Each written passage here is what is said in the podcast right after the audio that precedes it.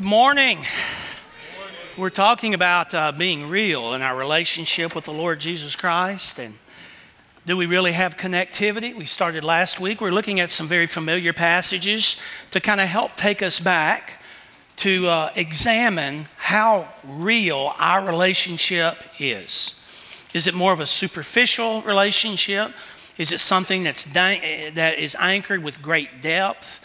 And today, I, I want to talk heart to heart with you about those moments in our lives that we have trouble and situations that occur to us and uh, in us, and we ask God to intervene. And as we're asking God to intervene, the situation gets worse. And ultimately, it gets to a point where it just cannot be repaired. Moments where uh, someone may go to God and say, Now, God, I've been diagnosed with cancer. And uh, God, I'm asking you to do something.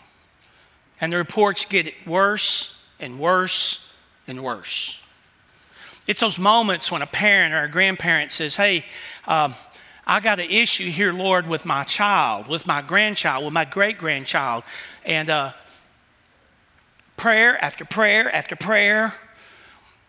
And for whatever reason, the situation doesn't get any better. In fact, it gets to a point where maybe it's just apparent that it's not even repairable. Financially, Lord, I, I need a job. I, I need a job bad. My finances are in bad. If this, if this continues, I'm going to have to declare bankruptcy. I want to talk to you today about these moments when we have certain situations that God apparently does not address. Now, all of us have been through different sermons, different teaching, different small groups, 101, online kind of educational opportunity spiritually, where we learn about when we pray, God does a number of different things. He says yes, He says no, or He says wait till later. I got all of that, and I think many of you have it. But I'm talking about those moments in our lives when, I mean, we know the Lord heard us, and the situation has gotten so dire that there's no going back. And how do we handle that? And today I'm going to invite you to open your Bibles to John chapter 11. As you turn there, you're going to see it's one of the most familiar passages in all the Bible. It is one of those few rare opportunities that we have that we get to see scripturally the Lord Jesus do a miracle that we call a resuscitation. He is going to bring someone that is physically dead back to physical life. And that's rare in the text. There's just a few of those opportunities for, for us to see them. And so many people get carried away by the miracle that we miss maybe one of the great lessons in the entire happening. It's that moment when we're able to see good, ordinary people that are churchgoers. As I look around this group and this, I mean, you are some of our very best. Uh, many of you are some of our finest, faithful followers of Christ. I mean, you really love the Lord. But even in your life, there's going to be those times that trouble is going to come. You're going to ask the Lord to intervene, and the situation is not going to get better. In fact, let's take it a step further it will digress. And in those moments, we so typically get pushback internally. Our own emotions well up, and we say, Well, maybe the Lord didn't hear us, or maybe the Lord doesn't care. We know better, but we just respond that way. And then many times, people around us will start making responses. Our unsaved friends will make some kind of observation like, Well, we, we never wanted to tell you, but we know you spend a lot of time up there at the church and you do those prayer groups, and I don't know what all you do, but you're gone all day Sunday and Thursday night. Wednesday, you go up there, and we know you give your money up there. And, you know, have you ever thought about going to the mosque with us? Have you ever thought about turning to the supper club? Hey, we've got a bunch of great people that have a supper club. And we're not saying there's no God, but we're just saying if there is a God, He didn't help you much, did He? And so today I just want to talk to you about when really tough times come, And what we have the opportunity to do, I love this about God's Word. We're able to really get an insight for godly college students that are going through some tough stuff and God doesn't seem to intervene. For some young married couples that, hey, the marriage doesn't seemingly turn for the better. And, and, and some individuals that have some parental issues and financial issues. It's those moments when we say, God, I need a job. God, I need something done about my health. God, I need this. And it does not turn out the way we hope. There is some information for us here in this chapter that gives us an indication of who God is and how He handles that. And so, if there's ever a teaching time that you need to write some things down, today would be the day. So, my little prayer is that somebody near you has some lipstick, mascara. Maybe you have brought a pen with you today, or maybe God ordained someone to sit near you that has one of those huge study Bibles with one of those big covers, has 15 pens and pencils stuck in there, okay? But I'm going to encourage you to grab something to write with. Open up your Bibles to John chapter 11, and we're going to look at an enormous amount of scripture today. In fact, we're going to read most of the chapter. I mean, can we really assume God cares even when things get worse? Even when those impossible situations manifest themselves before us? Can we assume that uh, there is no God? Should we not assume there is not a God? How do we handle that? Let's begin reading John chapter 11, verse 1. Now, a man named Lazarus was sick, and he was from Bethany. Now, we'll hear this in a moment. By the way, uh, John gives us a lot of little what we call parenthetical insight. He wants to make sure we don't miss certain points. So it's kind of like in drama, uh, a subscript or stage notes. And so we're kind of brought in and we get one of those quickly because we know Bethany, well, if you don't know that, is just a, just a few miles, just a suburb of Jerusalem.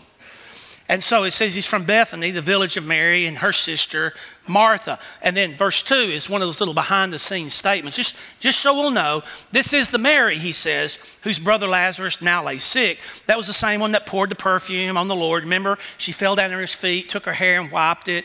And there was some issues in the room when that happened. And he says, that's the same one, verse 3. So the sisters sent word to Jesus, Lord, the one you love is sick. Now, immediately we're, we're brought into understanding of there's a problem with this family.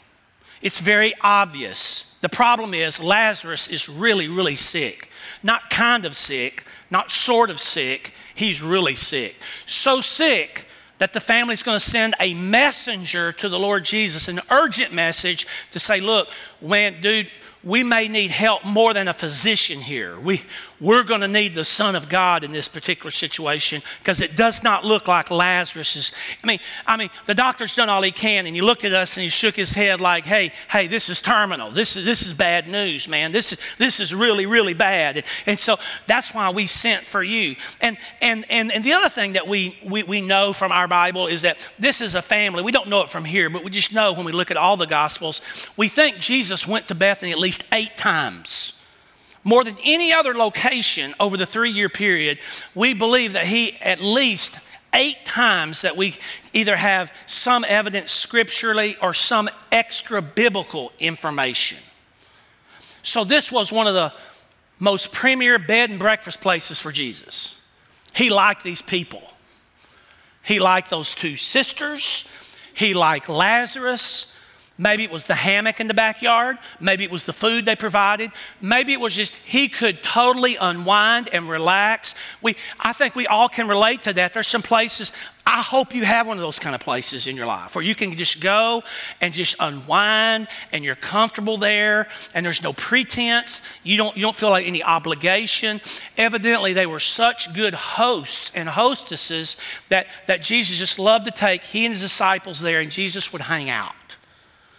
Verse number four.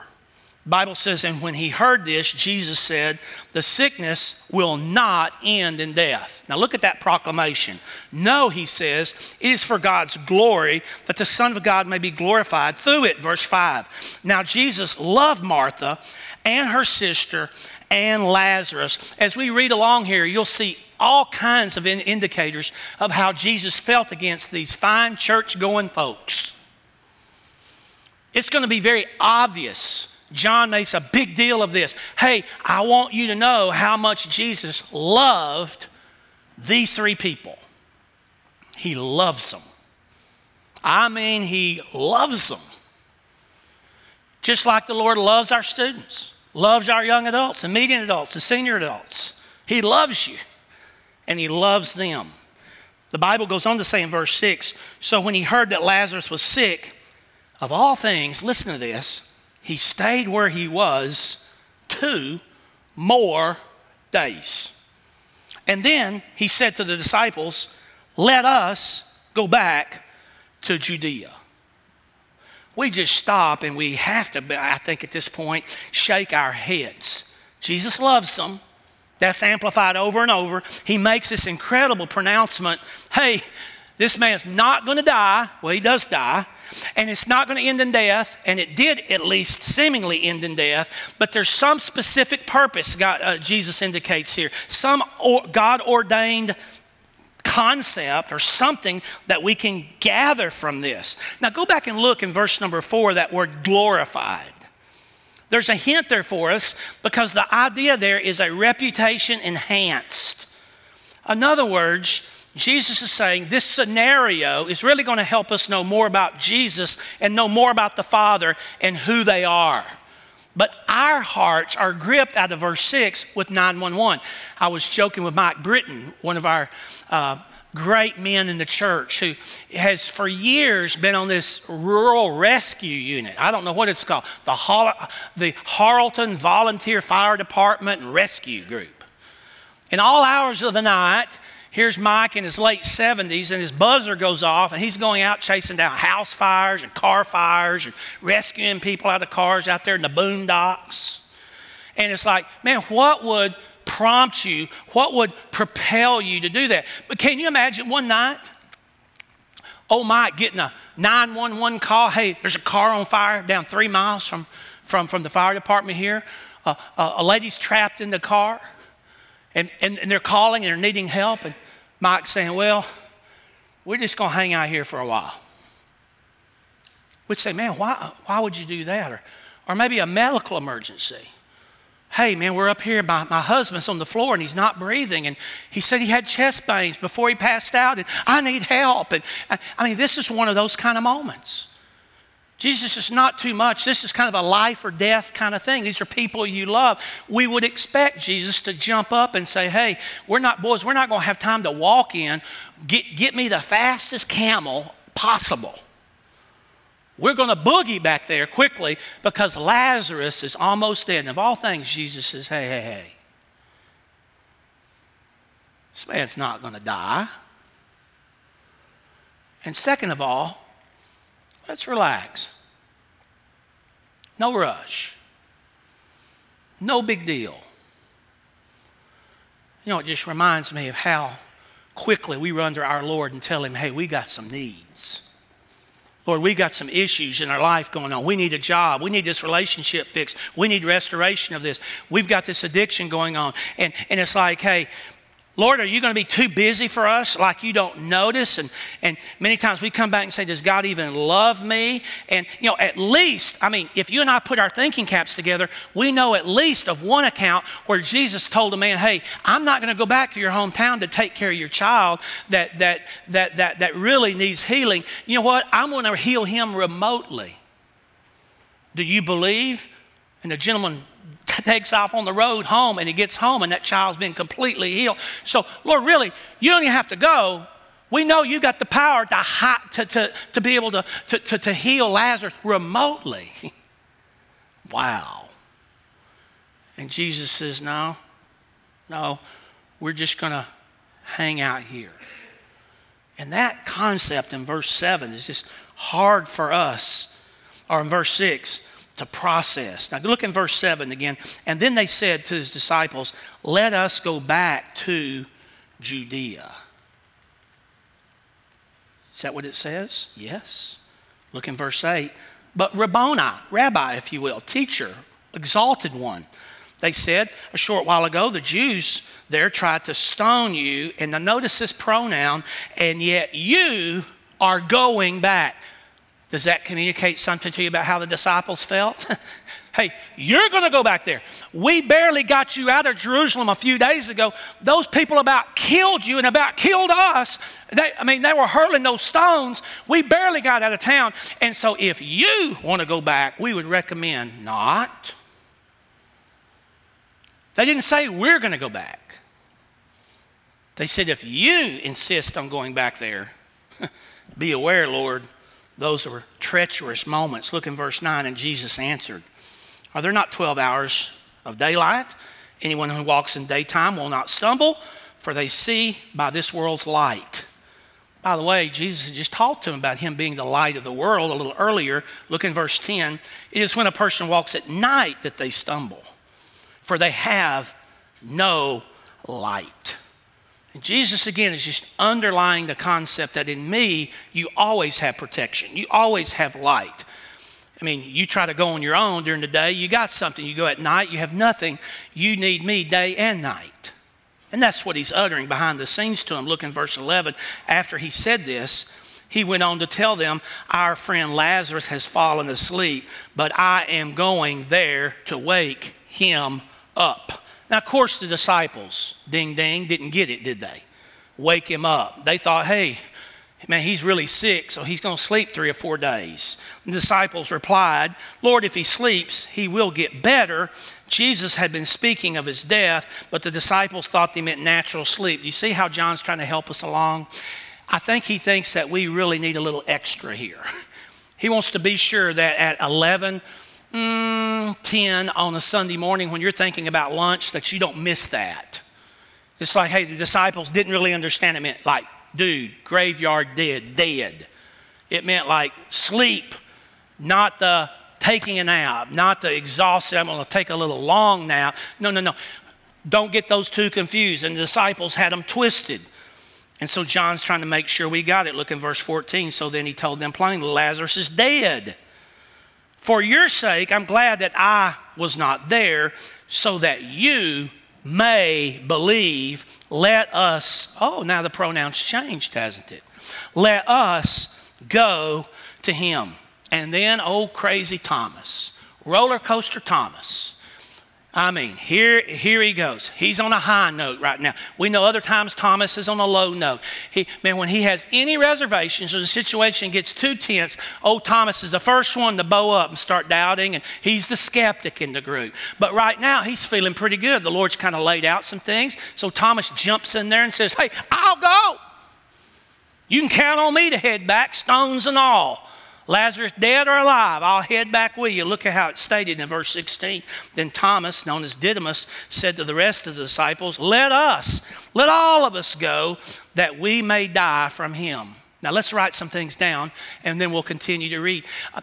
I want to show you first the two false responses right here to a faith challenge that the Lord Jesus has laid down. Two false responses. I, I think that's significant that we write these down to this genuine faith. Oftentimes, the Lord calls us to trust Him, and we offer up false responses. One of those false responses that we see evidence here is, is the false response of fear.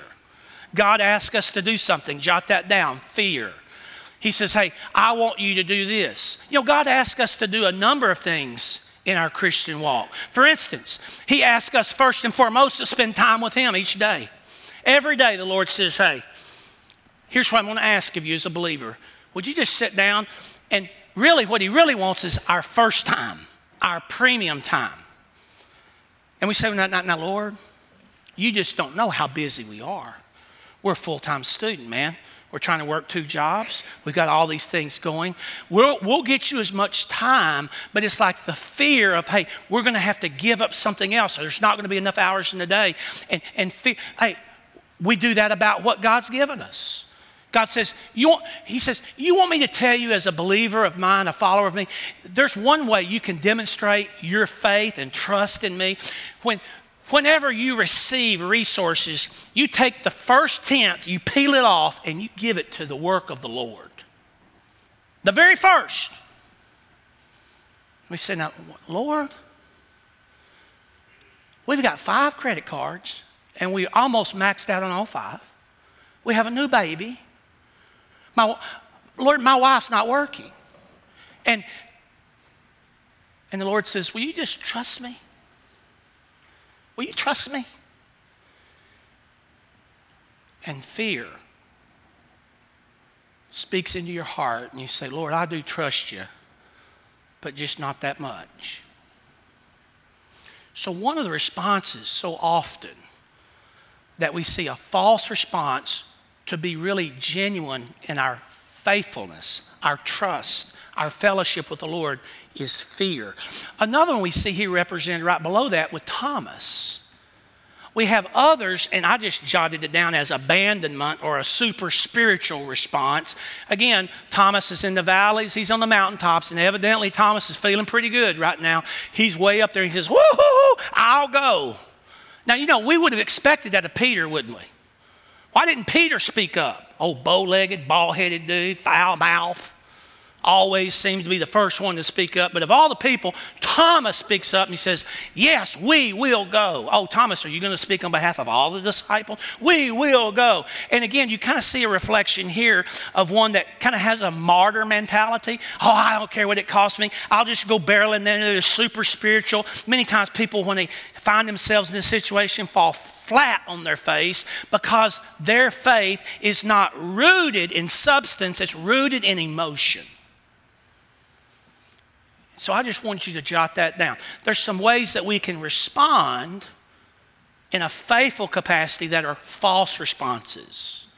Those would be evident of that. Go down to verse number 17. We got to keep reading. Y'all aren't listening fast enough tonight. Come on, get it in gear this morning, all right?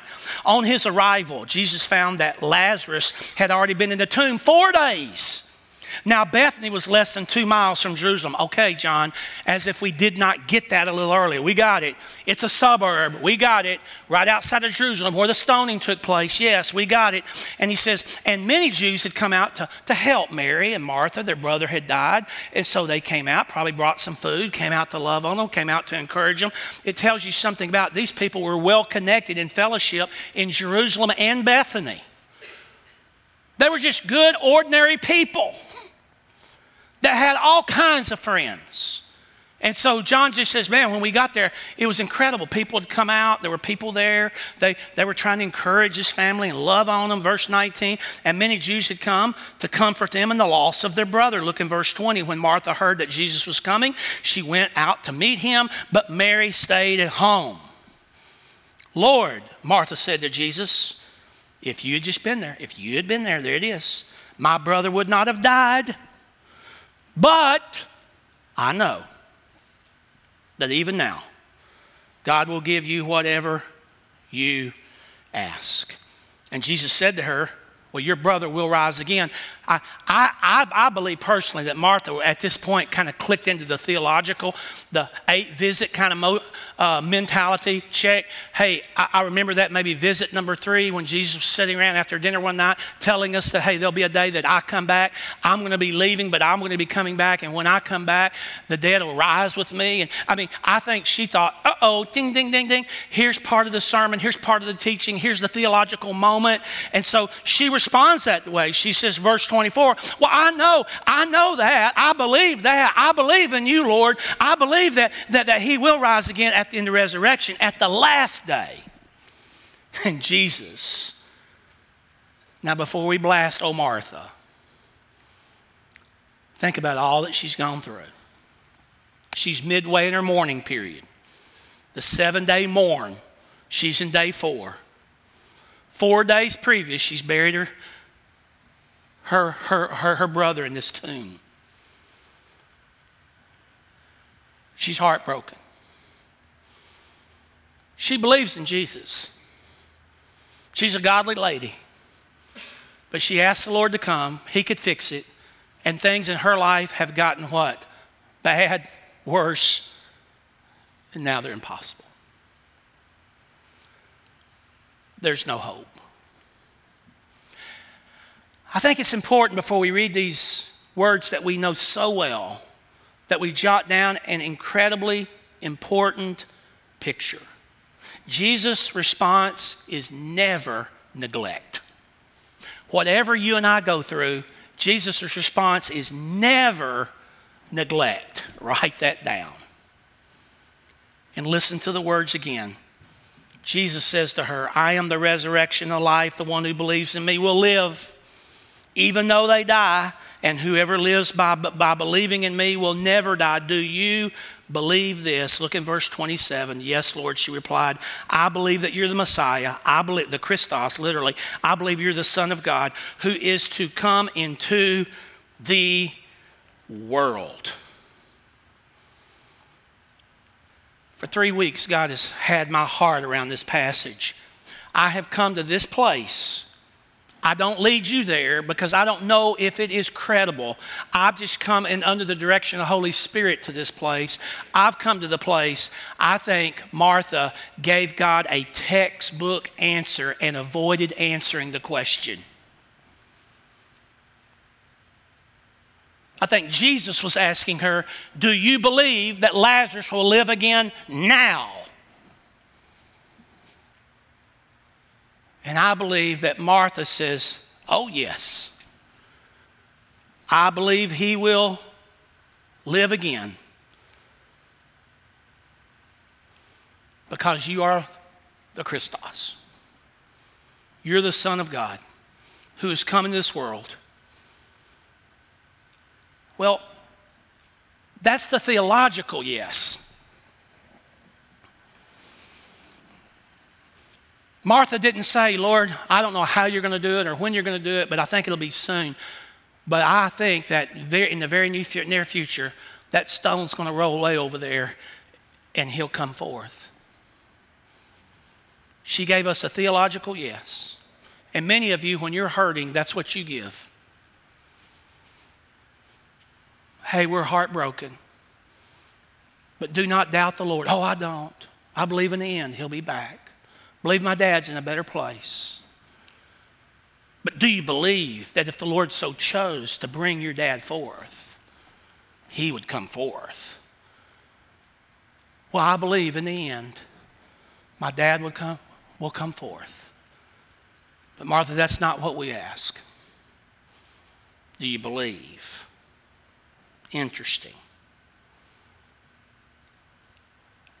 The Bible says in verse 28, after that, she had, after she said this, she went back, called her sister. Remember, Martha was the planner, type A. She was the boss. Mary was the subservient. Mary was a follower. Martha was the cook. Martha was the homemaker. She structured everything. She made sure that Jesus' sheets were clean. Mary, She's the artistic one. She's the one that's devoted in her heart, so emotional, always the follower, always the helper. And so, of course, Martha goes back, Mary, you should be here. Jesus is here. He wants to see you. And of course, she quickly responds. The Bible says uh, uh, that in, in verse number 28, the teacher's here. She said, He's asking for you. I think that's a little chiding, by the way, a little chastisement. And, and when Mary heard this, yes, hey, excited Jesus there, but also Martha railing on her. Uh, she got up quickly and she went to him. Now, Jesus, in verse 30, had not yet entered the village, but he was still at the place where Martha had met him. Remember, she went out to meet him outside the village. And when the Jews that had been with Mary in the house, comforting her, they noticed how quickly she got up. It was like, hey, we know these people are Baptists because it was like gossip began to spread. Hey, something's happened. Let's all run out there and watch she got up, she went out, and they followed her, this entourage of people that had come out to love on them. So, supposing that she was going to the tomb to mourn there. Verse 32 When Mary reached the place where Jesus was, she saw him. She fell down at his feet. Isn't that interesting? Mary was always at the feet of Jesus, wasn't she? Always there, Lord, if you'd just been here, my brother would not have died. Look in verse 33 when Jesus saw her weeping, and the Jews who had come along with her also weeping, he was moved in his spirit. We'll be back to that and troubled. Something happened in our Lord right there. Something big. The viscera the language should suggest something internally triggered in our Lord at that moment, and it transmitted outwardly to all those people that saw him. They could see something special right there. Look in verse 34. Where have you laid him? He asked. Come and see, Lord. They replied. Jesus wept. And then the Jews said, See how he loved him. But some of them, fascinating, could not he who opened the eyes of the blind man have kept this man from dying? Isn't it interesting? Martha comes out and has this moment with the Jesus, and she asks Jesus, her request is, Lord, I wanted you to fix the problem. My brother was sick. We wanted you to fix the problem. We wanted you to make our brother healthy again. Mary comes to the Lord Jesus and she asks Jesus, why didn't you fix the problem? We're here because of the problem. Everything was fine. Then Lazarus got sick. And so, what we're asking you is can you fix the problem? Can you make our brother live? Can you fix it where he does not die? That's our problem. Uh, uh, make our life work again. Make it function. Restore my marriage. I, I need a job. I need a better job. I need to be on a diet. I need help staying on a diet. I need help fixing my life. Maybe we took it a little too far scripturally, but you get the picture. And then even the spectator Jews. I mean, they're just guests there. They're saying, you know, surely if this guy can heal somebody blind, he could have fixed this. Why didn't he fix it? And there's our question for the morning. How do you and I handle these moments when we ask God to fix something in our lives and he doesn't do it. In fact, it digresses and it not only gets worse, but it goes from bad to worse to impossible. That's an incredible question. And what Jesus is bringing forth here is hey, I have a better gift. I have a better solution. I, I'm, I, I'm going to make your brother better than he ever was before. And this is an incredible statement right here. Jesus wept and the people around him saw his emotion, they sensed that. Mary's first question But Lord, why didn't you come and fix my brother? Mary's first question to Jesus after sinning Lord, why didn't you come and fix the problem? And the Jews' first observation why did you not fix the problem? Can you write this down? One of the things we've got to guard against, you and I, our focus when we go through these difficult times should never be on asking the Lord just to fix the problem. It should never be about that. There's so much more that's going on. Now, with the five minutes I've got left, I'm going to need you to write down four things that I want to take with you about this incredible scenario. The Bible says in these last few verses, Jesus goes to the tomb. They, he asks the tomb be rolled away. Notice Jesus in the text never touches Lazarus. The tomb is open. Jesus speaks. He speaks, and Lazarus comes forth. And out of this whole scenario, you and I walk through these four things. These, these can be helpful. Number one, let's shut it down. When things go from bad to impossible, or seemingly in our life, number one, in relationship, you and I have really got to believe. Belief. I don't know where you caught it or not. Verse 15 First time we are come in contact with this word, uh, believe, or this concept in this chapter. And who was it related to? The disciples. Jesus said, You know something that's good, guys? You don't, you, I mean, I know you don't understand it yet, but t- let me tell you something good. Lazarus is real sick and he's about to die, and that's really good for you. It's really good that Lazarus is about to die for you because you are going to be able to believe, dude. I don't mean believe, I mean believe. And as the reader, you and I many times miss that. You come down to verse 25 and 26, and we see another encounter with belief. How important is this? Huge. It's all the way, it's woven all the way through the chapter. Martha, Martha, do you believe? Verse 25. Do you believe? Martha, verse 26. Do you believe? How important is it? Mary, do you believe? And then you get down there at the end Look, uh, look, look, look down in verse 40 and 41 and 42. Let's just read those quickly. He, he, he, he says in, in, uh, in, in verse 39, hey, Martha says, hey, hey, don't, don't open up that, don't open that up. Four days, he's going to stink, man. He's going to smell. There's going to be a foul, what's the King James say? Foul odor. Uh, there's going to be a putrid, a bad odor. He's been in there four days. And look at, at the end of verse 40. Did I not tell you that if you believe, there it is again. Look in verse uh, 41. So they took away the stone. Jesus looked up and he said, Father, I thank you that you've heard me. And then, of course, we have some more explaining here. I knew that you always hear me. But, but, but I said this for the benefit of those people standing here, that they may what? There it is again, that they may believe. Do you get that picture?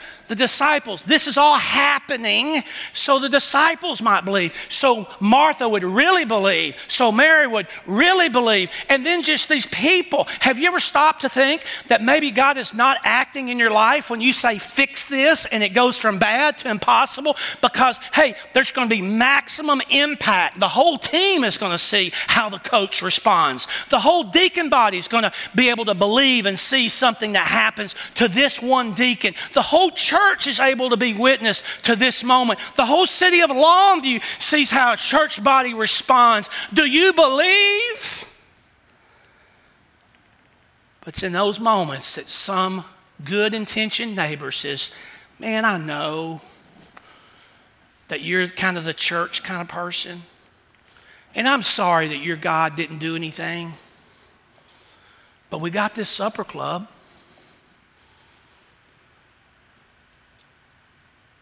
20 year old girl. I know, man, that's a tragedy. Your mom died at age 48. But we got this sorority. Really, no need to believe in this God, or he would have done something. How stupid can that response be? See, we have the opportunity to see behind the scenes and the whole picture. We hold the whole canon. So you and I can learn something very important. Here's what our Lord is after in, in our hearts you just believe. You believe and you don't shake. You believe. But Lord, He's for believe.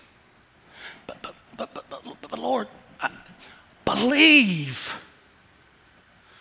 That's so important that our Lord knows that we trust Him.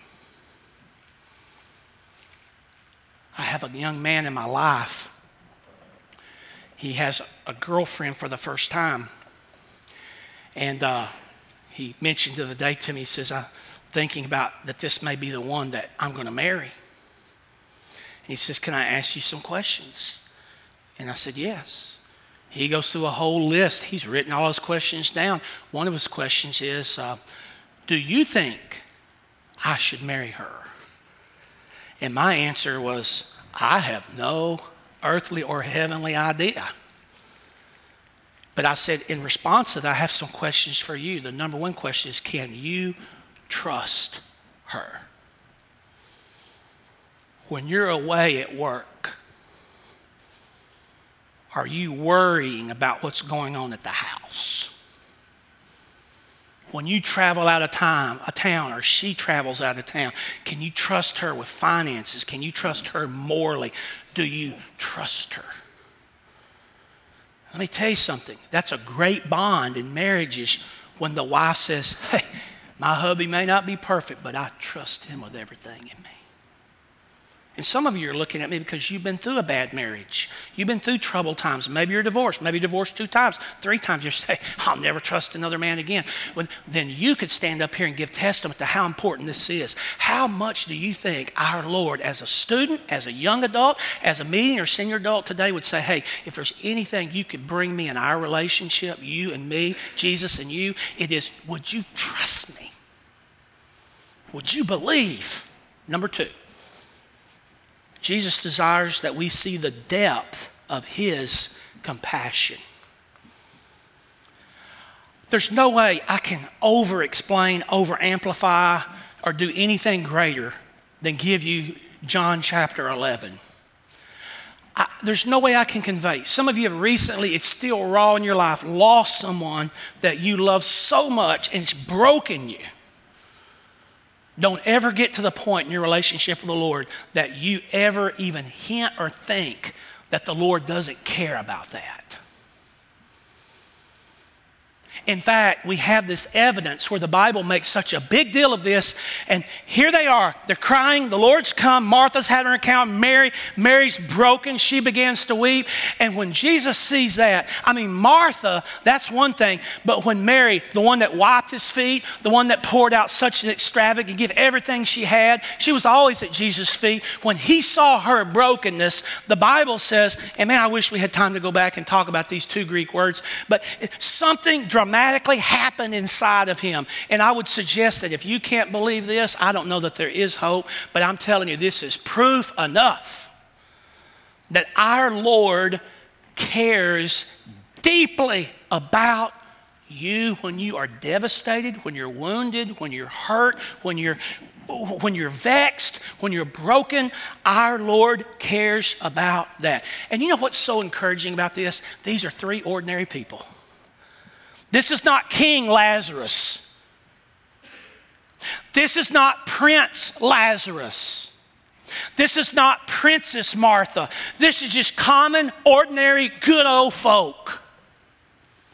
Oh, Lazarus. Oh, Martha. Oh, Mary. That are just going through a tough time, just like in Oakland Heights Baptist Church.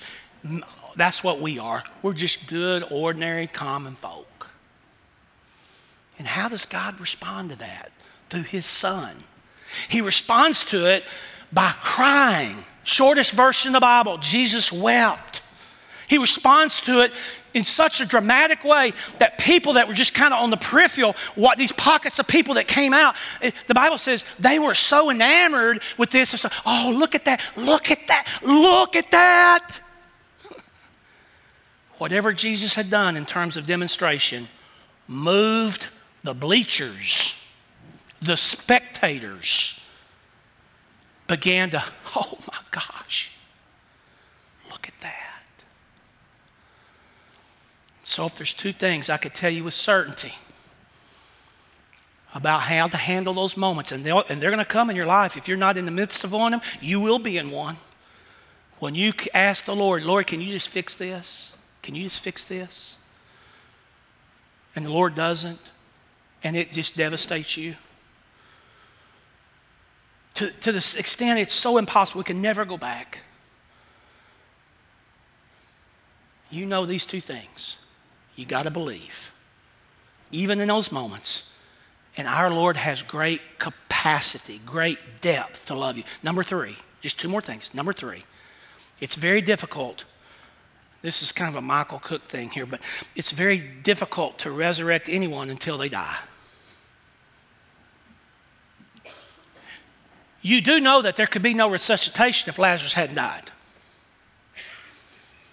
I mean, most scholars would say there's no greater miracle. I mean, calming the sea is one thing. I mean, healing somebody externally, that's something. But you take somebody that's been dead four days and they've embalmed them and wrapped them up and piled a bunch of stones over the entrance to the very casket where they are and that dude comes out of those grave clothes and it's alive, whoa, dude. I don't know that there's a greater miracle in all the Bible. I mean, this is a moment. But the theory here is, I think, quite solid, isn't it? Without Lazarus dying, there could be no resuscitation, no resurrection. But you see, that doesn't happen in many of our lives because, as I talked to a guy from our church yesterday about this, how so many believers, we are pocket Christians the Jesus thing, the God thing, the church thing is just one pocket of our existence. So we got our philanthropy going, we got our cultural arts, we've got all these different things in our lives. We got our work, we've, we're on this board, we're, we're, we're society driven, we want to be uh, uh, uh, everything to everyone. But you know, Oakland Heights, the Lord Jesus Christ, our kingdom work, It's one sliver, it's one pocket of many that we carry on us. As I shared with him yesterday, that's not real kingdom work. And that's not a real kingdom relationship. A real kingdom relationship is the 18 times that Jesus made some relationship statement that went along these lines Hey, every single day you got to die to yourself. Every single day you got to pick up a cross. And every single day I've got to be what? The king of your life. I've got to sit on the throne, not you. And you see, when we pocket, when we try to put him in a pocket, one compartment of our life, hey, we're on the throne. Many of us never die. And therefore, never, many of us will never be resurrected, one way or the other. Do you see why a real relationship is so important? That connectivity. If you're here today I'm not saying you shouldn't be a great Longview citizen. I love being a great Longview citizen. All I'm saying is whatever is left over goes to the city of Longview. After my Lord is served, after my wife and my family are served, then whatever the city of Longview and my, my church, anything that's left, whatever the Little League can get, they can have. Whatever the Belcher Center wants, whatever the little school wants, that, they can have whatever's left over. But they will not get what the king in my life, the one that I'm called to serve, they will, they will never get what's his. Never. My university, my alumni association, they will not get the Lord's money. I love ETBU. I'll give to ETBU whatever's left over after I've served my king, my family, and my New Testament church they can get right in there and fight with all the rest of them. There can never be a resurrection until there's a death. Have all of you really died to the Lord? Or are you still flailing around trying to get one leg on the throne? He's got another. Have you ever died to that? Hmm. It's a great question, isn't it? Number four, and we're done. We talked about the importance of believing. We talked about the depth of compassion. We talked about the resurrection requiring a death spiritually, and in this case, physically, there had to be a death. But number four, have you ever stopped to think about God often orchestrates situations to go from bad to the impossible? Here it is to recharge and intensify our relationship with Him. I don't know about you, but is there anything that intensifies us and focuses us more than a funeral, dude? Everything stops. Funeral set, our schedules have to adjust. Even in those moments when we know it's coming, it's coming, it's coming, our lives begin to be all. I mean, if there's anything the Lord could have done, yes, He could have healed Lazarus remotely it be done and it's done. Hey guys, Lazarus is awake. Now let's go on back to our food. But you know what? Those disciples would have lost that verse 15 moment that Jesus promised them hey, when you go with me, you will believe. Can you imagine?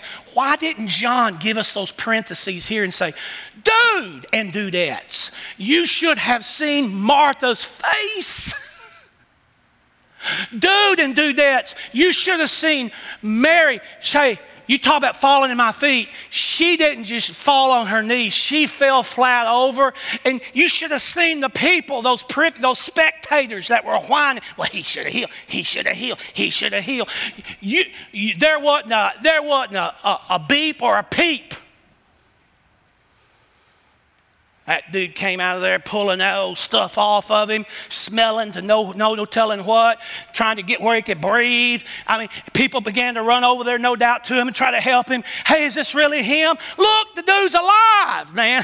I mean, can you imagine? You talk about something recharging, you talk about something intensifying. How long has it been in your walk with the Lord? That you've wept.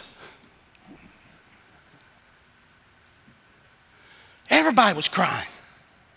The Lord was crying. Jesus Christ crying. Mary and Martha crying. People around, oh my God, I can't believe. Can you believe how much? It, I mean, the intensity of that moment.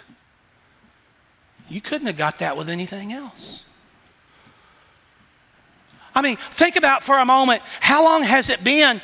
I mean, think about the fear of this and the fear of him dying, and now he did die, and now he's not coming back. Now maybe he'll come back, and the fear and being afraid. How long has it been since you've really been afraid in your relationship with the Lord? I'm not talking about outside factors, but just really afraid that you're going to disappoint him, you're going to let him down. How long has it been since there's been that kind of intensity with your Lord? See, so often we desire God to solve the big problems. God, just fix it. Just fix it. Fix the marriage. Fix my job. Fix my kids. Fix it. Just fix it. Will you fix it? And the Lord is saying, hey, is that all this is?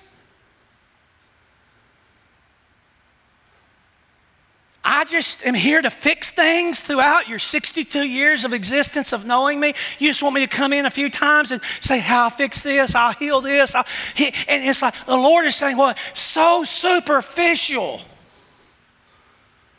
It's no big deal for me. I didn't even touch the man. I just spoke like I did all creation. Hebrews 11, the Bible says the Lord spoke and all creation came about. He didn't even touch him.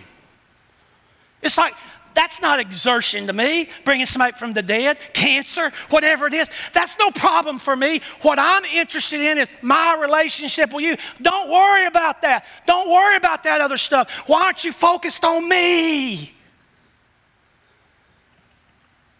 How long has it been since you wept? Since you were really afraid?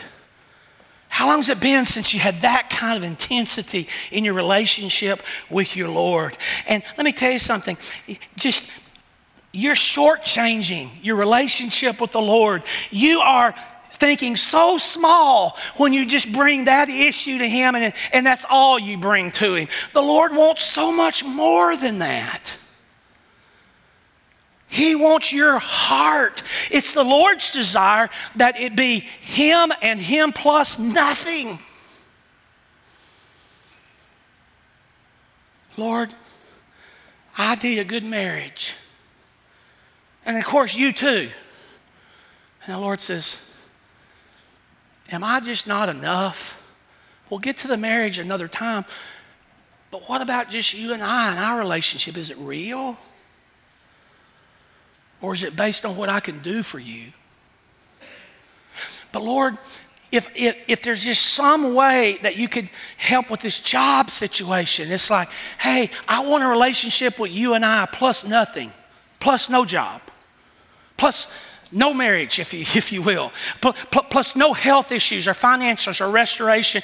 I am all you need. These other things are small cakes. This chapter for me, as God's resonated in my heart, is all about the power that's available to us in Him. And many of us are never going to tap into that because we don't have what we talked about last week. You don't. You don't have the real relationship in Jesus Christ. You're changed when you know Jesus. You're changed. You're marked. You're sealed. And there's the big breakdown. But I'll tell you the second big breakdown is even those of us that know Him. When we come to John chapter 11, we're all about, hey, resurrection and the life. One day we're going to be in heaven with Jesus. Let me tell you something. This chapter speaks to common people that have problems where the Lord doesn't answer it just the way they ask for it. And believing even in the midst of that. And understanding how much He loves us, the depth of His compassion. And all of a sudden, out of those things, we're recharged. I'm telling you, the Lord orchestrates certain things in our lives to get our full attention. And it's those moments that He ratchets it up, the intensity, where we can really have intimate conversations with Him. Breaks my heart that more of the people at Oakland Heights Baptist Church, not responsible for New Beginnings, not responsible for First Baptist, First Methodist, no, no, no, no, no. God's called me to be responsible for this, this flock. And I can only speak to what's happening in this flock. Breaks my heart that so many good people that really have good intentions to know the Lord, do the church thing, never go beyond that. So superficial. That we would just ask the Lord to fix a few problems. So much more. Let's pray together. Lord, thank you for these moments. Thank you, thank you, thank you. Thank you for the power of your word. Father, is there someone here that has been asking the Lord to take care of a problem in their life? And we're not here to take a whip and say, hey, you shouldn't do that. We're, yes, we're to trust you with all things. My goodness. We're to hand all those difficulties and challenges over to you. Absolutely. But Father, if that's really at the key of our relationship, the very center point of our relationship, that we bring a few things to you when we really need something. Father, I don't know that there's anything that's more superficial than that kind of relationship. And then to have the audacity to say, well, the Lord didn't fix this the way we ask. In fact, it got worse. In fact, it's impossible. And now it can never be fixed. God didn't hear me. God doesn't care. God doesn't love me. God doesn't exist. Father, that's about as crazy as two Russian cosmonauts 38 years ago that went up in a little capsule just about 60 miles into outer space and came back and made the proclamation We've searched the heavens and there is no God. How ridiculous. They were able to see less than one hundredth of 1% of what we think is in outer space, and they came back with that assertion. We've searched the heavens, and there is no God. Father, we know that there is a God, and you are He. And you loved us so much that you sent your Son, the Lord Jesus Christ, to pay for the penalty of sin that has invaded all of our lives. And Father, for us to try to blame that on Adam and Eve, I, I guess they're part, certainly part, partially responsible. But Father, everybody in this room, including the pastor, number one, we have done our own bidding at sinning. We've certainly done our part to be labeled a sinner. So, Father, today, are there those that have really never believed? I mean, believed in the Lord Jesus Christ, trusted Him, and be willing to step up to the plate and say, I'm going to trust Him in the good times and the bad. I'm going to trust Him when I ask Him to fix something and He doesn't. Because my God is greater than that, and there'll be nothing that will shake me. Not in a fiery den with other men, not in a den of lions, not in a world that tries to devour me, not even when death invades my home. Will God ever change my heart to not believe? So, God, I just bow down before you today and say, hey, if my pain and my agony can have an impact as this did on the peripheral Jews, many of them that were sarcastic and really not even believers. They just came out out of an ethnicity of being Jewish, out of some simple relationship with Mary, Martha, and Lazarus. Father, if that could touch their life, then so be the pain that it might exist forever and touch the lives of hundreds and thousands of people. But Father, only a prayer would be offered up by an individual that has really been transformed and changed. Selfishness has got to die. The throne has got to be evacuated. Because when we're changed, there's a new king in town. And Father, I just pray that as we seek your face and your will, Father, as we go to lunch today, I pray that there might be a man or a woman that is just restless that this afternoon they continue to be restless. That tonight, as they lay down, they toss and they turn because deep in their heart they know something resonated this morning. Something spoken in truth out of your word has resonated. And Father, I pray that they would fall to their knees and say, Oh God, I may or may not like that man, but I'll tell you what I like. I like your word. Today, Lord, your word spoke to me as a student. And it brought me to my knees. Father, would there be some tears? Oh, how long's it been since we've wept? Would there be some fear of what God might do if we continue down this path? Would there be an intensity? So, Father, enough said today. As your Holy Spirit is at work, take your word and do what you desire to do. These things we pray. In Jesus' name, amen.